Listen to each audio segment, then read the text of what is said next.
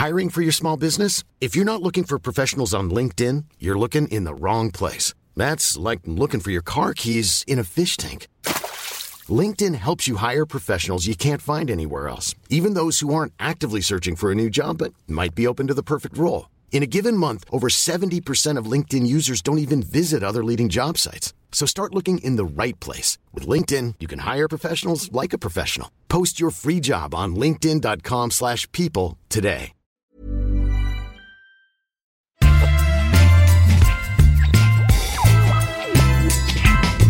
Salut, c'est Thomas Rozek. Dans ce beau métier du journalisme d'information, on a toutes et tous des tics de langage, des petites béquilles qu'on utilise parfois sans s'en rendre compte ou parce qu'on trouve le mot joli, la tournure sympa, la phrase en accord avec notre rythmique personnelle. Là par exemple, je viens de faire ce que je fais tout le temps, je donne trois exemples ou trois idées pour appuyer mon propos.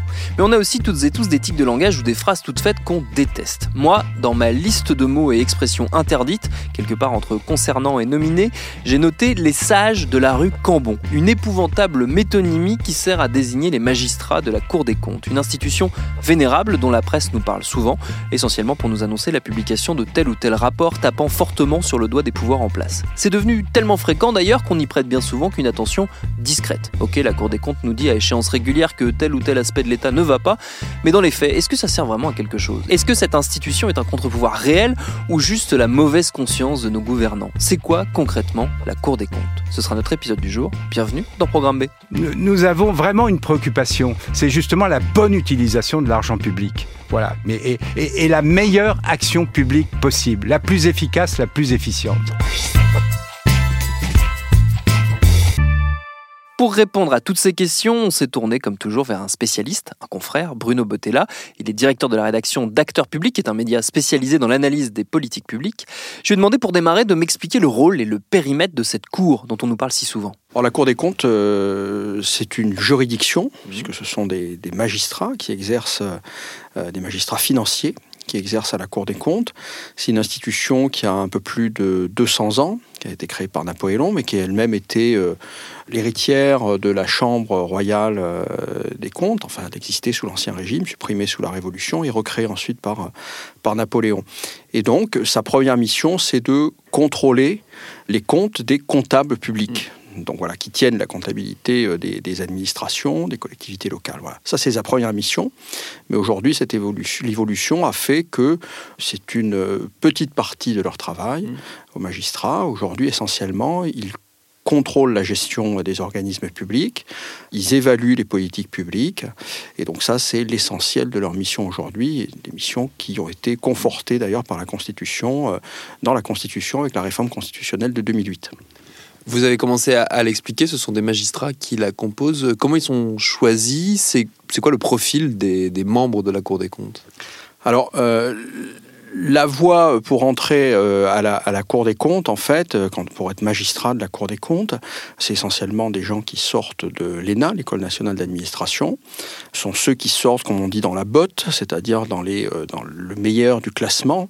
Ceux qui sortent les mieux classés de l'ENA choisissent en principe le Conseil d'État, la Cour des comptes, l'inspection générale des finances.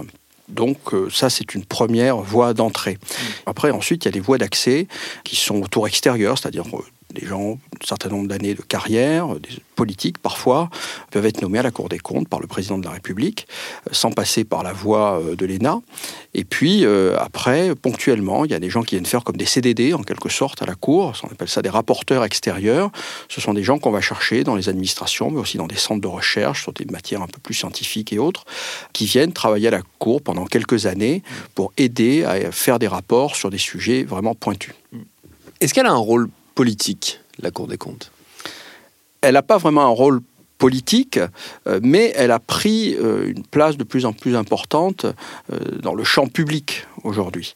Et elle a aussi d'une certaine manière un rôle un peu politique depuis que le premier président de la Cour des comptes, le chef de la Cour des comptes, est plutôt nommé parmi le personnel politique. C'est le cas maintenant depuis en gros une trentaine d'années. Le dernier en date, Didier Migaud, qui vient de rejoindre la présidence de la Haute Autorité pour la transparence de la vie publique. Euh, Didier Migaud avait été, euh, avant d'être nommé à la Cour des comptes en 2010, député euh, pendant de très longues années et élu local aussi dans le département de l'Isère. Donc, depuis que la Cour des comptes est d'une certaine manière présidée par un homme politique, quelqu'un qui a fait une partie de sa carrière en politique, sa voix porte plus et la Cour est parfois accusée de faire de la politique ce dont elle se défend. Est-ce que c'est un contre-pouvoir au sein de la République? Alors c'est un contre-pouvoir dans le sens où, sur le plan des institutions, la Cour des comptes se situe à équidistance en fait de l'exécutif, c'est-à-dire du gouvernement, du président de la République, et du législatif, c'est-à-dire du Parlement, Assemblée nationale et Sénat. Et à ce titre-là, euh, elle est indépendante. Elle est indépendante, la Cour, parce que euh, elle a son propre calendrier. Elle se saisit elle-même des euh, administrations qu'elle veut contrôler. Elle a son propre programme. Elle répond quand même à des demandes du gouvernement qui peut lui demander d'évaluer euh, certaines politiques publiques, mais pas beaucoup, mm. une ou deux maximum dans l'année. Quant au Parlement, euh, il travaille un peu plus depuis euh, quelques années avec, euh, avec la Cour des comptes en lui confiant des missions d'évaluation des politiques mmh. publiques, d'aller par exemple travailler sur la fraude sociale, d'évaluer un certain nombre de choses. Mais la Cour des comptes ne travaille pas après avec les parlementaires pour rédiger le rapport, elle travaille dans son coin, elle remet son rapport et vient le présenter après aux mmh. parlementaires, mais ne travaille pas sous l'injonction ni de l'exécutif ni du législatif. La partie la, plus visible du travail de la Cour des comptes pour le grand public, c'est un terme que vous venez d'employer, c'est les fameux rapports dont on entend régulièrement parler, le rapport de la Cour des comptes qui épingle, la Cour des comptes aime beaucoup épingler, euh, semble-t-il, en tout cas dans la, dans la bouche des journalistes, elle épingle souvent euh, telle ou telle politique publique ou tel ou tel projet ou décision. Euh, vous l'avez dit, c'est elle qui décide de, de l'objet de ces rapports. Comment est-ce qu'il est, comment est-ce qu'ils sont choisis? Comment est-ce que c'est décidé justement? Alors, déjà, euh, il y a une certaine euh, régularité en fait dans, le contrôle des administrations. C'est en gros certaines administrations sont contrôlées euh, tous les 5 ans, tous les 4 ans, enfin selon un intervalle régulier. Donc ça, ça tourne régulièrement comme ça, c'est sans, grande surprise. Et après, bah, c'est en fonction, je dirais, de, de, telle politique publique qui a été mise en avant. La Cour de compte se dit, bah, tiens, on va, on va décider de contrôler ça. Il faut qu'il y ait un certain recul parce que bon, il faut quand même que cette politique publique ait été mise en œuvre pendant quelques années pour qu'on puisse la contrôler. Mais euh, c'est décidé de manière collégiale, c'est-à-dire que l'un des piliers de la Cour des comptes, c'est la collégialité, c'est-à-dire que ce ne sont pas des gens qui écrivent un rapport dans leur coin, un rapporteur qui écrit dans son coin. Il y a quelqu'un qui écrit un rapport avec, avec d'autres, il y a un contre-rapporteur qui vient faire la contradiction en interne, et puis tous les rapports sont adoptés euh, par plusieurs magistrats qui délibèrent. Hmm. Et donc, le rapport n'est jamais le fruit d'une seule personne qui a écrit dans son coin, ce qui peut être ce qui peut les différencier de certains rapports de corps d'inspection de l'administration. Sachant qu'en plus, les corps d'inspection d'administration sont rattachés directement à l'administration. Hein. donc, euh, en termes d'indépendance, ce n'est pas tout à fait la même chose. Hmm. Euh, ces fameux rapports, ils sont souvent commentés, notamment quand ils sont euh, assez critiques euh, vis-à-vis des politiques publiques euh, passées ou actuelles. Est-ce qu'ils ont un, effet contraignant? Est-ce qu'ils sont immédiatement suivis de réactions, d'applications? Est-ce qu'ils portent en eux, oui, une contrainte? Euh, non, les rapports de la Cour des comptes ne sont pas du tout contraignants. Alors la Cour des comptes a tenu une petite comptabilité euh, et s'est dit que, voilà, mesurer que 75% de ces recommandations étaient suivies. On peut juste constater qu'en matière, par exemple, de finances publiques, depuis le temps que la Cour des comptes alerte sur le déficit, sur la dette, euh, bon, on ne peut pas dire qu'elle a été vraiment suivie sur ce, sur ce plan-là. Mais 75% des décisions sont suivies. C'est pas contraignant, mais la forte médiatisation des travaux de la Cour, euh, crée sur le décideur public, sur les administrations, euh, sur les politiques aussi, une pression d'une certaine manière. Et euh, surtout que la Cour, d'un rapport sur l'autre, il y a une sorte de droit de suivi qui fait qu'elle revient à chaque mm. fois et épingle en disant on avait mentionné tel truc l'année dernière, ça n'a pas été suivi un an après, ni deux ans après. Donc elle lâche rien sur ce plan-là.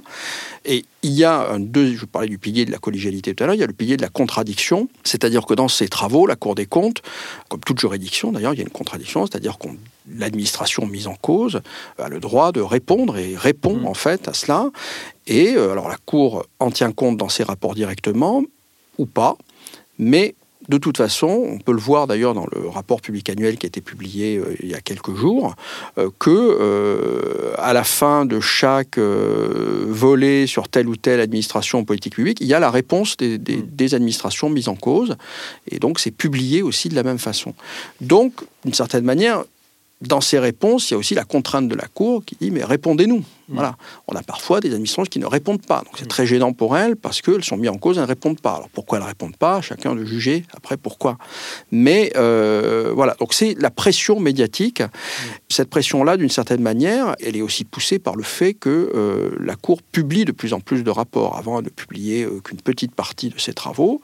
Depuis justement la réforme constitutionnelle de 2008, il est écrit noir sur blanc maintenant dans la Constitution que euh, la Cour des comptes doit informer les citoyens. Donc à ce titre-là, elle publie beaucoup plus et donc c'est une pression supplémentaire sur les pouvoirs publics pour se mettre en conformité avec les recommandations. Mais ce que nous constatons, c'est un haut niveau de dépenses publiques et une fois de plus, il ne m'appartient pas de, porter une appréciation sur ce niveau de dépenses publiques, mais euh, nous sommes parmi donc euh, les pays qui dépensons le plus. En revanche, nous ne sommes pas toujours parmi les pays qui a l'action la plus publique, la plus efficace et la plus efficiente. Nous avons des marges d'efficacité et des marges d'efficience.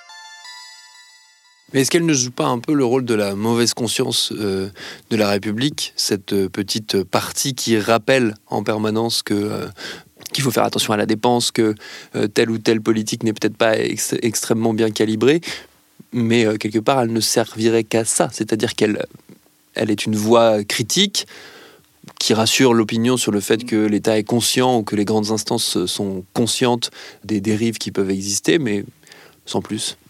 C'est un peu la critique qu'on peut faire à la Cour des comptes, c'est-à-dire que, euh, voilà, effectivement, sur, en matière de, finances publiques, par exemple, comme je vous le disais, elle prévient euh, depuis des années euh, la dérive de la dette, 50% du PIB, 60, 70, on est à 100% maintenant. Mmh. bon, ça n'a rien changé. les pouvoirs publics, d'ailleurs, parfois réagissent assez vivement aux recommandations de la, de la Cour en matière de finances publiques, en disant qu'elle sort de son rôle, que voilà. Mais d'une certaine manière, ça sert effectivement un peu de mauvaise conscience, de petite voix qui vient dire euh, attention, euh, attention, tenez le cap que vous avez vous-même fixé, parce que mm. le cap, notamment en matière de finances publiques, les 3%, etc., enfin toutes ces, toutes ces règles budgétaires, c'est pas la Cour des comptes qui les a fixées sur les politiques qui ont pris des engagements mm. dans les lois de finances ou euh, dans le cadre européen. Et la Cour des comptes se contente en fait de vérifier que les promesses euh, sont tenues, voilà, mm. et met en garde là-dessus. Mais c'est vrai que le caractère non contraignant euh, de ces recommandations fait que parfois elles prêchent un peu dans le désert. Mm.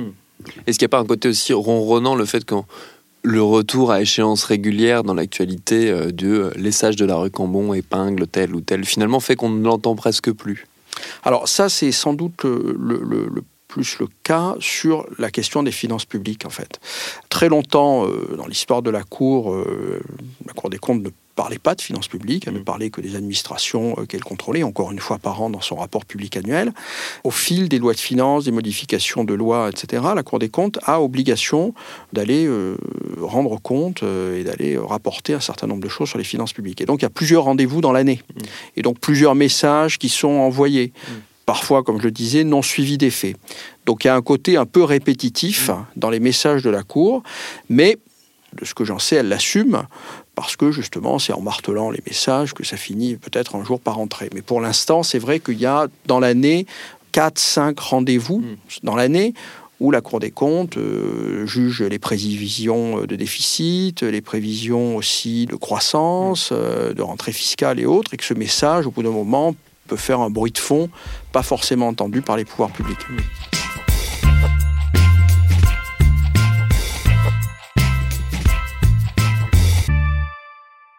Comment est-ce qu'elle est perçue, la, Cour des comptes, par le personnel politique, à la fois par euh, le Parlement et par l'exécutif?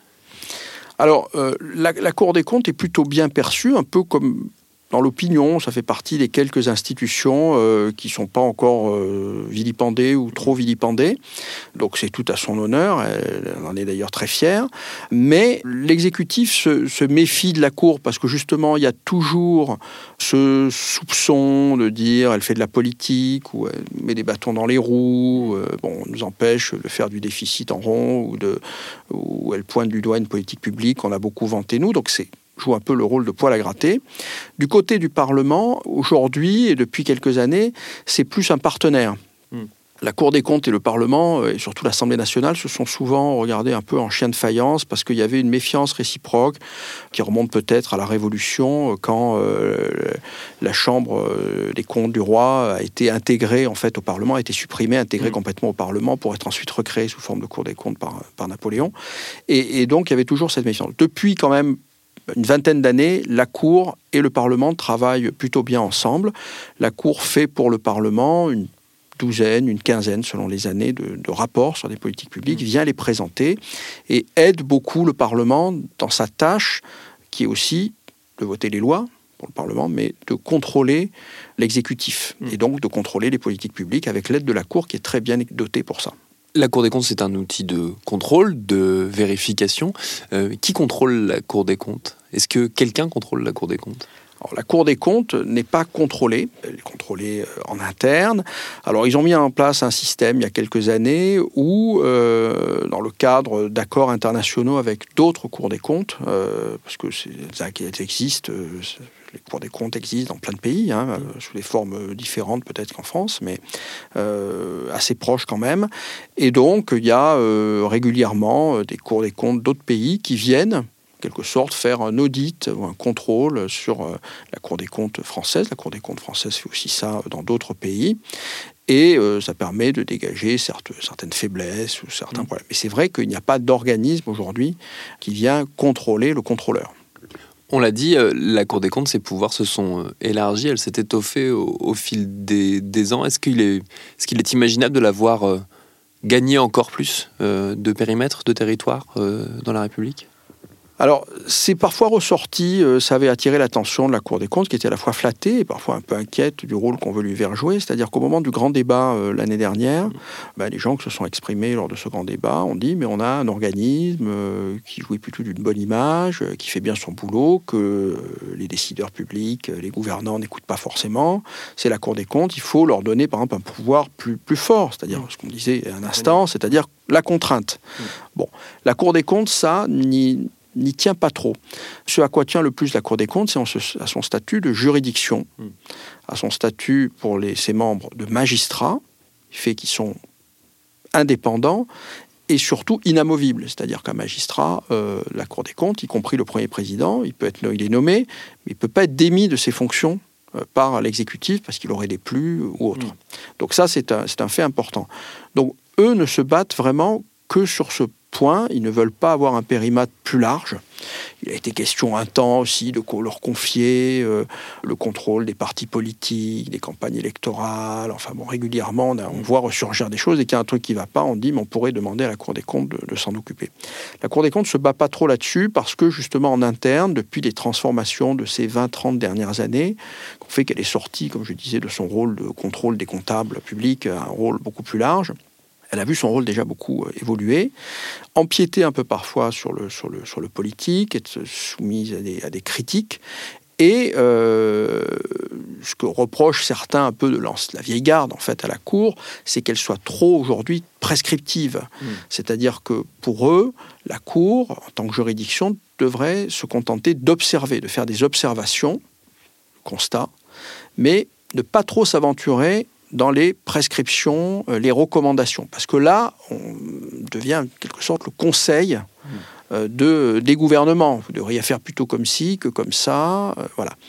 Et ça, il y a quand même des réticences en interne, surtout, je dis, chez, dans les anciens, les plus anciens des magistrats, qui ont peur de voir un rôle un peu plus exposé pour la Cour et surtout prêter le flanc aux critiques d'organismes politiques ou autres.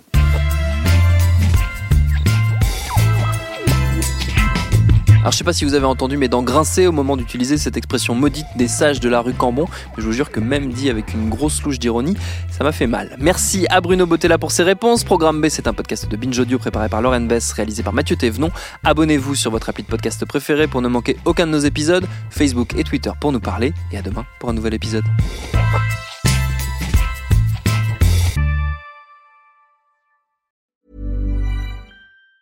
Planning for your next trip? Elevate your travel style with Quince. Quince has all the jet setting essentials you'll want for your next getaway, like European linen, premium luggage options, buttery soft Italian leather bags, and so much more. And it's all priced at 50 to 80% less than similar brands. Plus, Quince only works with factories that use safe and ethical manufacturing practices. Pack your bags with high-quality essentials you'll be wearing for vacations to come with Quince. Go to quince.com slash trip for free shipping and 365-day returns.